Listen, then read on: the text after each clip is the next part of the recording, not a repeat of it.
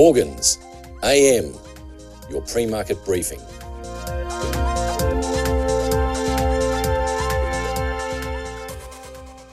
US equity markets mixed overnight. Dow was up 240 points or 0.7% to 31,152, reclaiming the 34,000 level for the first time since the 4th of May and extending its recent uh, rally into a fifth straight session.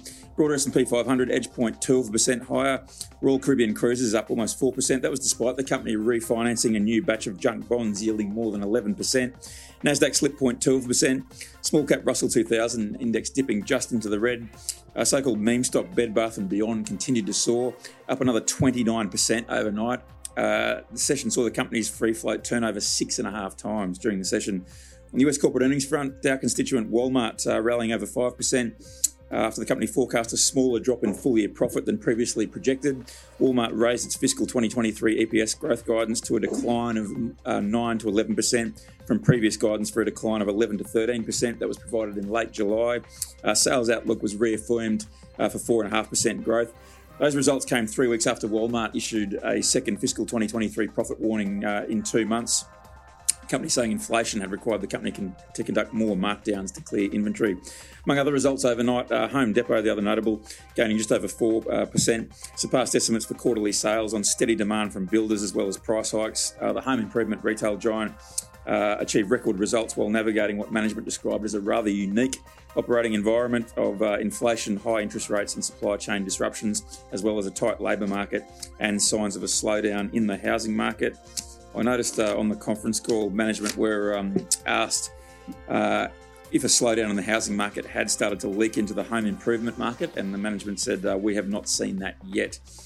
Uh, retailers, uh, Lowe's companies, Target, and TJX companies report tonight along with uh, Amcor, Analog Devices, Cisco Systems, and Tencent Holdings. Investors are still bearish, but no longer apocalyptically so. That's according to the Bank of America's uh, monthly survey of global fund managers that was released overnight uh, for August. Uh, Bank of America said fund managers had cut back a net underweight position in equities to minus 26%. That's an improvement from a low of minus 44% in July. Uh, that was a level we haven't seen since the 2008 uh, global financial crisis. Fears of an economic slowdown, however, did continue to rise. 58% of investors anticipating a global economic recession in the next 12 months. That's up from 47% last month, highest uh, figure we've seen since May 2020. Share of uninvested cash in portfolios dropped to 5.7% in August. Uh, that's down from 6.1% in July but remained very high, according to the uh, Bank of America. Survey recorded a big rotation into US stocks technology and consumer shares in August, investors selling out of defensive stocks, including utilities and consumer staples, as well as UK equities. Uh, despite the uptick in investor sentiment, Bank of America said the survey indicated its bull bear indicator remained at max bearish. US economic data front, housing starts uh, fell a seasonally adjusted 9.6% uh, in July, according to the latest figures from the Commerce Department.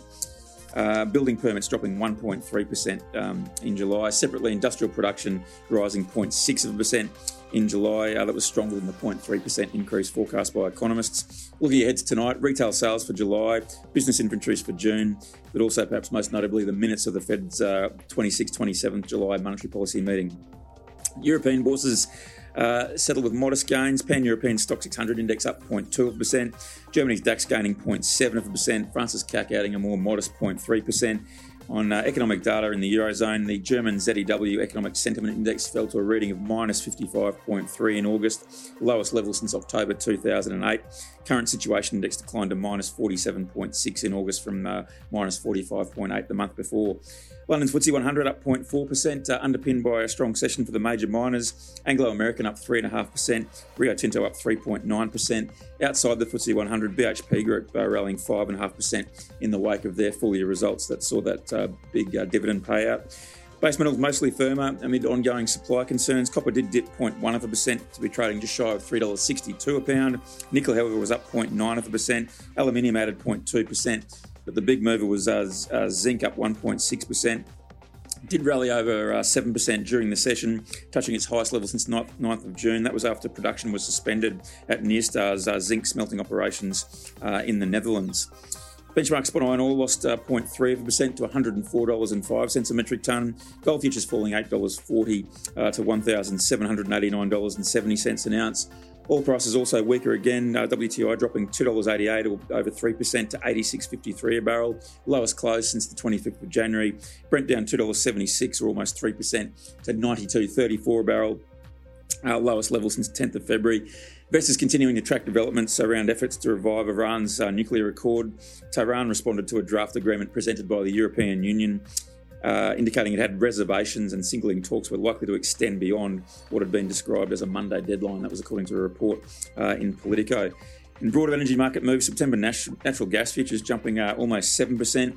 Russian state gas company Gazprom on Tuesday saying that European gas prices could spike by 60% to more than $4,000 US per 1,000 cubic metres this Northern Hemisphere winter as the company's own export and production continues to, to uh, fall amid Western sanctions.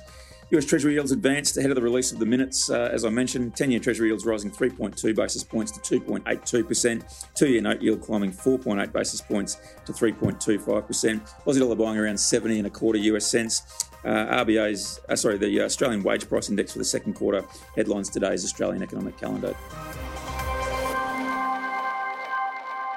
This is general advice only, and we have not considered your needs or objectives.